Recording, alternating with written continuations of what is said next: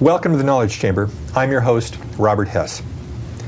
We just finished with a very successful PDC, and one of the key topics we talked about was, of course, the Windows Phone. Now, the Windows Phone is a great device for running your applications and stuff like that. Um, it's also important to have programs written for it.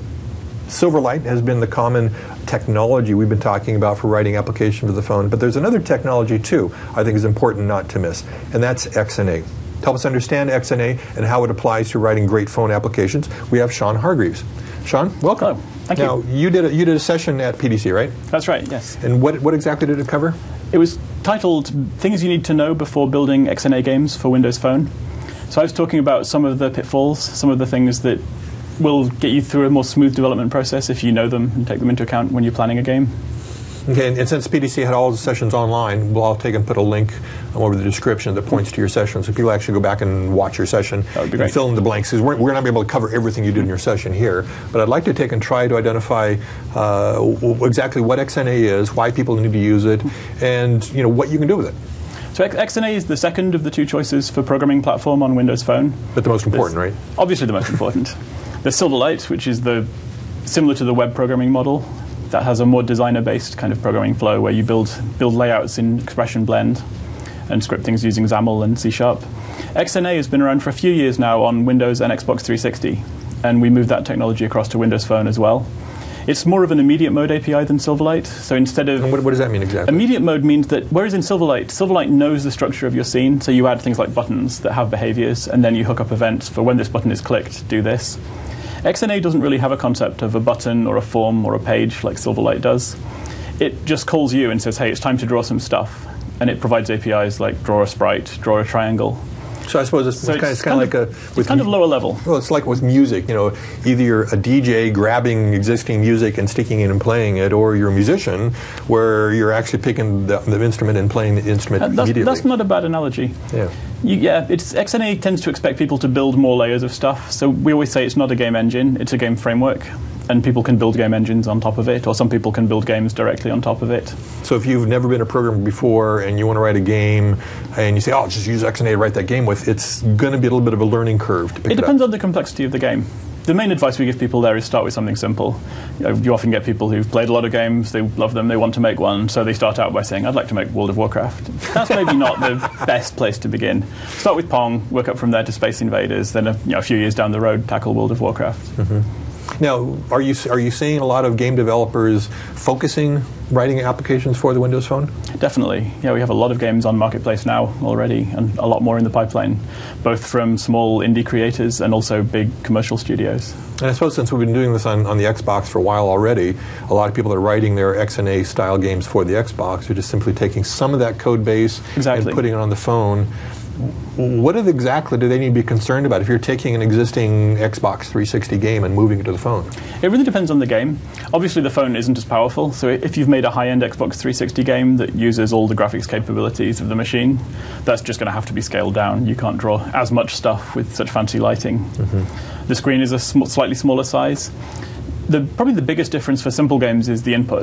On Xbox, you have a gamepad. On the phone, it's touch based. So that's not going to go straight across without some changes to the input code. But outside of those things that are just platform differences, where, hey, you know, it's touch, it's not a gamepad, the rest of the APIs in XNA are really the same. So it's pretty easy to move stuff back and forth. Now, when you're thinking about writing a game for the phone, the phone is a, uh, it's a smaller memory machine. Um, um, it's a lower level processor. Um, to a certain extent, it's, it's, almost like going back to the old Apple II days um, in writing applications. Um, does that level of thinking about the application, the structure of the application, the amount of memory it's using, and the amount of you know display space that you're using come into play really hard? It kind of does for games on any platform, actually. And the phone's a little bit higher than an Apple II. It's, you know, it's a full 3D capability. You can do fairly fancy lighting and animating characters and all that kind of stuff in 3D. But it's obviously not as big as an Xbox in terms of memory usage. The interesting thing about games compared to a lot of apps is that they tend to fill whatever resources they have. Whereas you know, many apps, if you're, if you're writing a web page, you have your design, you implement it, you're done. Great. If you only use two, 200, you know, a small amount of memory in doing so, that's fine. With a game, it's kind of different because it's an entertainment product, so you want to give the best entertainment you can. So there's a kind of way a lot of game developers think about things that they have this budget and they might as well use it. and they don't get bonus points for leaving memory free or not using processing cycles. It's like going to one of those supermarket giveaways and giving thousand dollars of, of food and Exactly. only spending five hundred. Well, I've got five hundred dollars Exactly. left. Why would, why walk would you, away? Walk away. yeah. Why would you do that? Yeah, yeah. So that kind of leads to fairly circular discussion sometimes, where we'll go to game developers and say, "How much memory do you need to make a great game?" And they'll say, "Well, how much have you got? I'll use every bit of it." If you double it, they'll put twice as much stuff in the game, and it'll look twice as good. So one of the things I was talking about at PDC is given the fixed budget, which on Windows Phone is 90 megabytes for applications or games, Which is a lot more than the which Apple is a lot more than an Apple II. 90 megabytes is quite a lot of information. How do you use that effectively? Which means things like compression, things like lo- how do you think about loading efficiently? if you fill all 90 megabytes with unique graphics, that's a lot of data to pull off a SIM card Yeah. when your I mean, I game mean, one starts would up. think about it, the, the old firm floppy disks were like a megabyte in size. So you're, talking, you're talking about 90 of those Uh-huh. disks inside of a phone. Okay. Yeah. Okay, so the transfer speed on the phone is a little bit faster than off a floppy disk, Yeah. but it's still enough that if the first thing your game does when it boots up is load 90 megabytes of data, that's going to be an awfully long time where the user's just sitting staring at a screen that says, please wait, I'm on to megabyte 50, 60, 70. So there's a kind of trade-off there of how do you you want to get the user in the game quickly without waiting around, but you also want to use all of that space for rich graphics. So that's one of the things I was talking about is how do you balance the two goals? Yeah, it's the same sort of thing that people have been doing on the Xbox and Windows for a while for like like games like like Halo, where you've got this wide open world and you're walking across it. Periodically, you know the game has to be loading in the next scene, but you don't really don't see that happening Exactly. at all. Where So it used to be, you'd actually hit these spots in the games where you'd walk through a door or whatever, and it'd kind of freeze for a 2nd and then you and then it's okay, Mm-hmm. Yeah. next space. So there are levels of how far you want to go with that. The extreme is like that you see in a game like Halo, where it's very fluid. You just move around, and things get loaded in the background on worker threads. That's beautiful experience for the user, but pretty hard to do. There's a lot of just synchronization involved in writing your code so that it can predict. I'm going to need this thing in a mm-hmm. few seconds, so I should start loading it now. And there are way, very simple design things you can do to give a better loading experience, even without doing that level of asynchronous streaming. Really silly things like I've seen some games that the very first thing they do when they start up is they put up a logo saying developed by my company name. And then they sit there for three seconds while the user looks at that logo. And then they go and start loading stuff.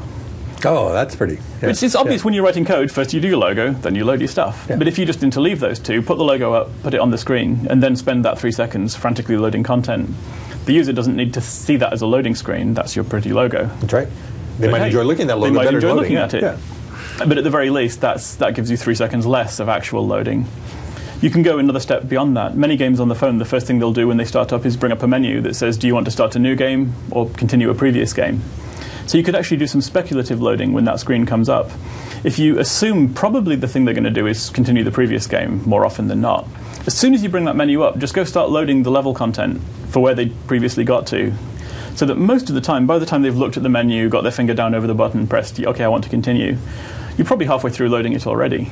And if they choose new game, And if they choose new game, then just ah, loaded the wrong thing, throw it away. yeah, yeah. It, no harm done.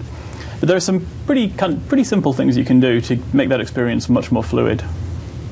And from a development standpoint, I mean, we're talking about doing multi-threaded applications.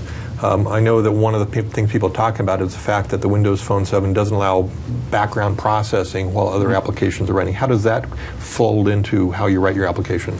Depending on the game, it can either be very simple or quite tricky. So the Windows Phone model is that when the user switches away from your app or game, it's expected to stop. We don't want things chewing up cycles in the background. And depending on what it is they go to do, we may or may not actually kill the process. So for some very simple things, we'll just stop calling your update and draw code so that it's idle, but the process is still in memory. And in that case, if they switch back to your game again, that can be a very simple switch if the phone runs out of memory while they're doing something else, because you know, people on phones they jump back and forth between things. It's not like an Xbox where you sit down and play Halo for four or five hours straight. You play a bit of a game, you get a phone call, you go check something on Facebook, you look up some movie times, then you go back to the game. Then because it's a phone, it's got no hard drive, it's got no virtual memory. We can't just swap out processes and swap out data to make room for these other tasks. So at some point, something has to give, right? So when the user jumps around between these different applications, we'll actually kill off the game process, unload it from memory, reclaim all the resources it was using. And then when they go back to it, we'll launch a new process, but send it a flag saying you should pretend like you were the previous process. Mm-hmm. So that the user experience should be hey, they pressed back, the game came back, it was in the same state that it was previously. And some, somehow pays attention to that and just keeps lets you play on from there. and lets you play on. Yeah. So I mean- depending on the game, that could, for some games, that if you if you finish designing a game without thinking about that, and then go, huh, I've got to retrofit that functionality, that can be surprisingly tricky. If you design from it from the outset, it can actually be pretty easy. And one of the ways we've seen a lot of games do this, that's probably the least painful, is rather than, th- than thinking, okay, I've lost focus, I'm switching away. Wow, I've got to really quickly save all my state about everything I'm doing. A lot of games don't actually bother to save at all there. What they'll do is instead they'll have a checkpoint system where at various points during gameplay, whenever you complete a stage, beat a boss, whatever, whatever it is for that game, they'll save the state just continually as they go. So when, when they're switched away, they can just throw away everything. And then when they come back, they just go back to the previous save point. So the so experience then is you actually have lost a little bit of progress. You maybe perhaps. lost a bit of progress, Yeah. but that's often what you actually want because it's it's not very useful in a game. If you've just fought your way through a big swarm of enemies and you've succeeded and okay, it's clear, you go into combat again and there's a load of rockets flying at you through, and you switch away to take a phone call. Then you come back and suddenly you're in the middle of this action and you've, you've forgotten what was going on. You don't have you don't have your fingers on the controls and you're dead before you even re- have time to. Yeah. Time to react. Yeah. So- So, it's actually more useful to kind of back people up to the last safe point. So it depends upon exactly what sort of game it is and totally what depends on the game. should be. If it's a card game, you should probably put them back actually at the move that they were at. But if it's an action game, maybe useful to rewind them to just just before the start Mm-hmm. of the current bit of action. I mean, and the whole concept of, of tasks put to the background and then killed off by the, by the system is kind of something that's been in the phone all the time because the idea is since you're not a big full screen with applications you can shift around on the screen, Mm-hmm. we've always kind of said, okay, you- you're running an application and the application that has been left behind maybe it's sitting there, but as soon as we need that space, we need to kill that application up Yeah. Mm-hmm. because we need that space. We, ne- we never want a situation where we have to tell a user, sorry, you can't go to Facebook because that game you were playing 10 minutes ago is still consuming a load of memory in the background. Right. They want to go to Facebook, they go to Facebook. Yeah, but they're user in control. Exactly.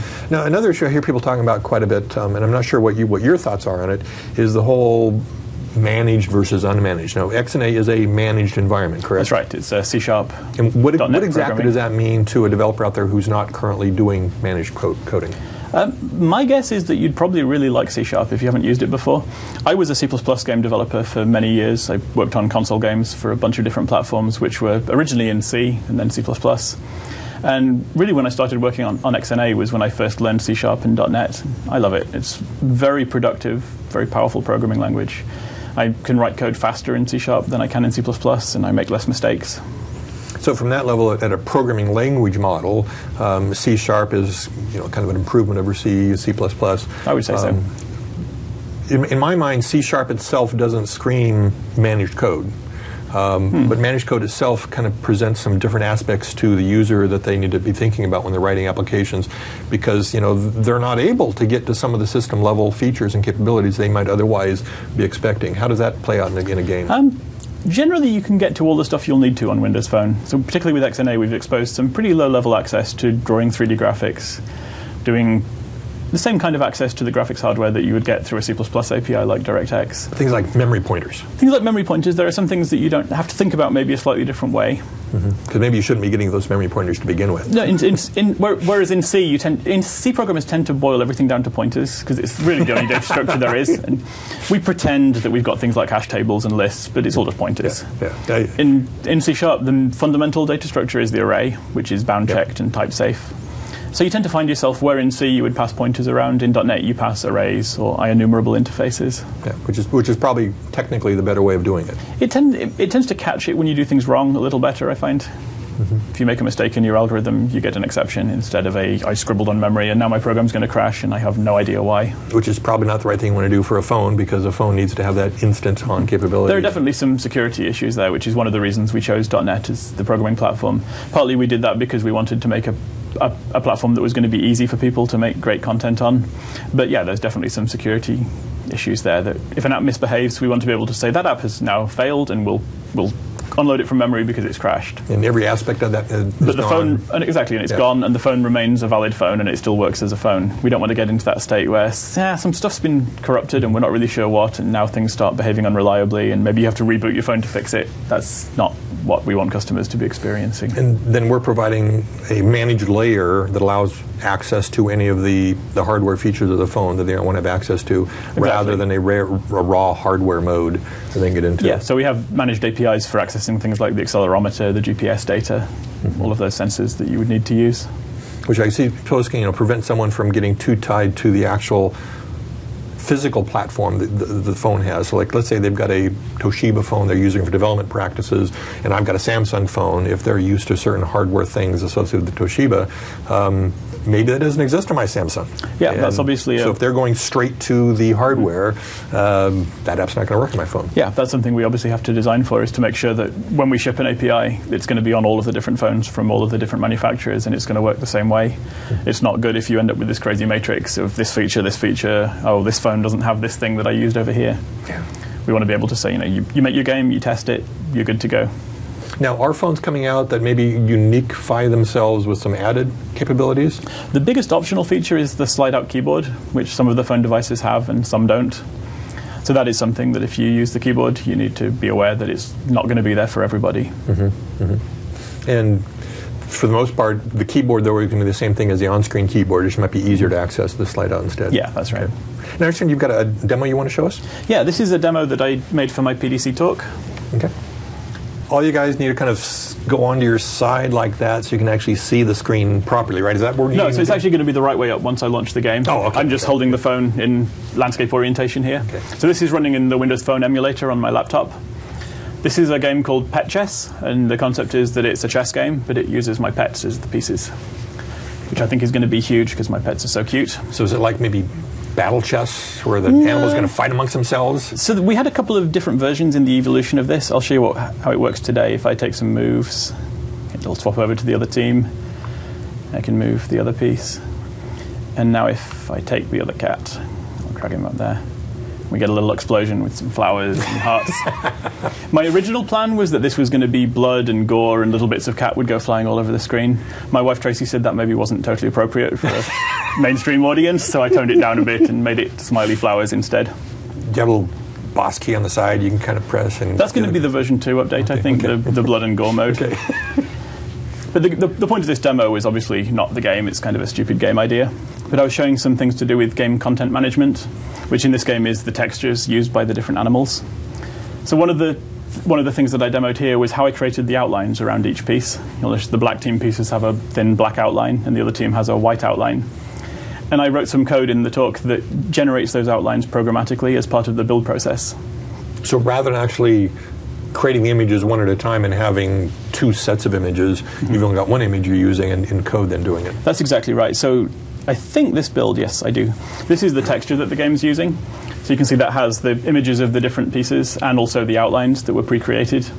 But I didn't want to draw those outlines by hand because that would have been very laborious in Photoshop, tracing around each one, each one of my pets. So instead, I wrote some code to do that. And using a feature of XNA Game Studio, I hooked that code up to run inside Visual Studio when I build the content.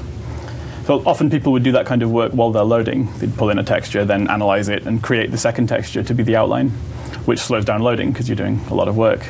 So I was talking about how do we not have to slow down loading and make loading be just take it from here, copy it into memory, done.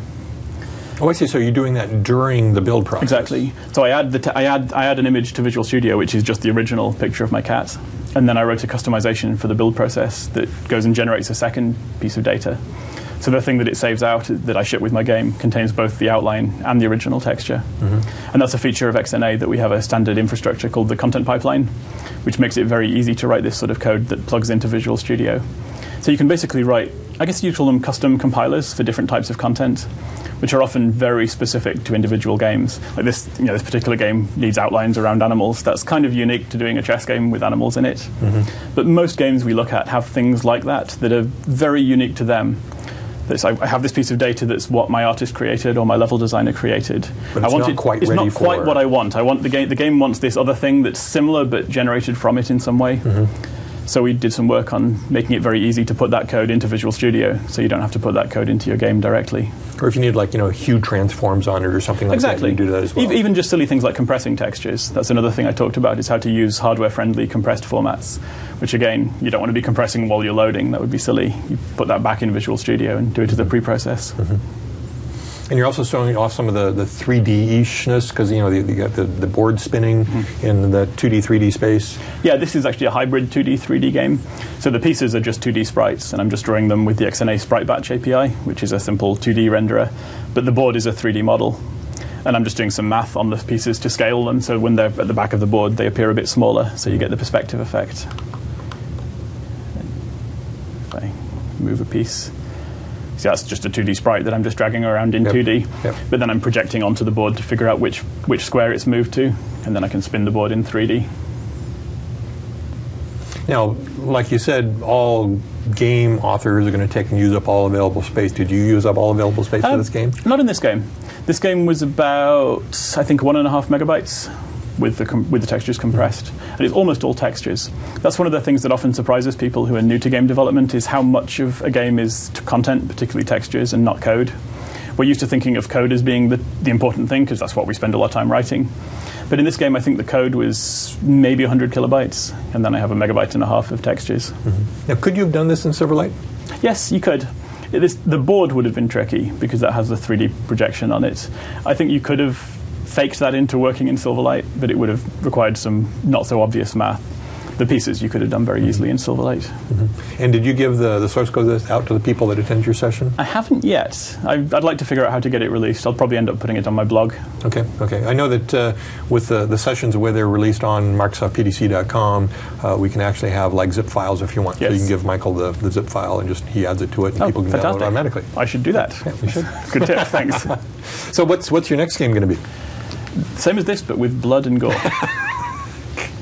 Battle chess with Battle cats and chess. dogs. Maybe some animations. Maybe I should even finish the logic. I did just enough of this to move, but you can't take pieces properly yet, and there's no winning. So Oh, the game doesn't okay. really work very well. Yeah, so it's just a, It doesn't know that kings are special, and it probably should to be a chess game. probably yeah, yeah. Maybe next time it'll be uh, cats on one side and dogs on the other to have that true battle chess sort of sort of feeling going on to it. I'm, I'm thinking there's a lot of board games that can have pets applied to them. There's Yep. checkers, noughts and crosses. There's Yeah. no end of possibilities here.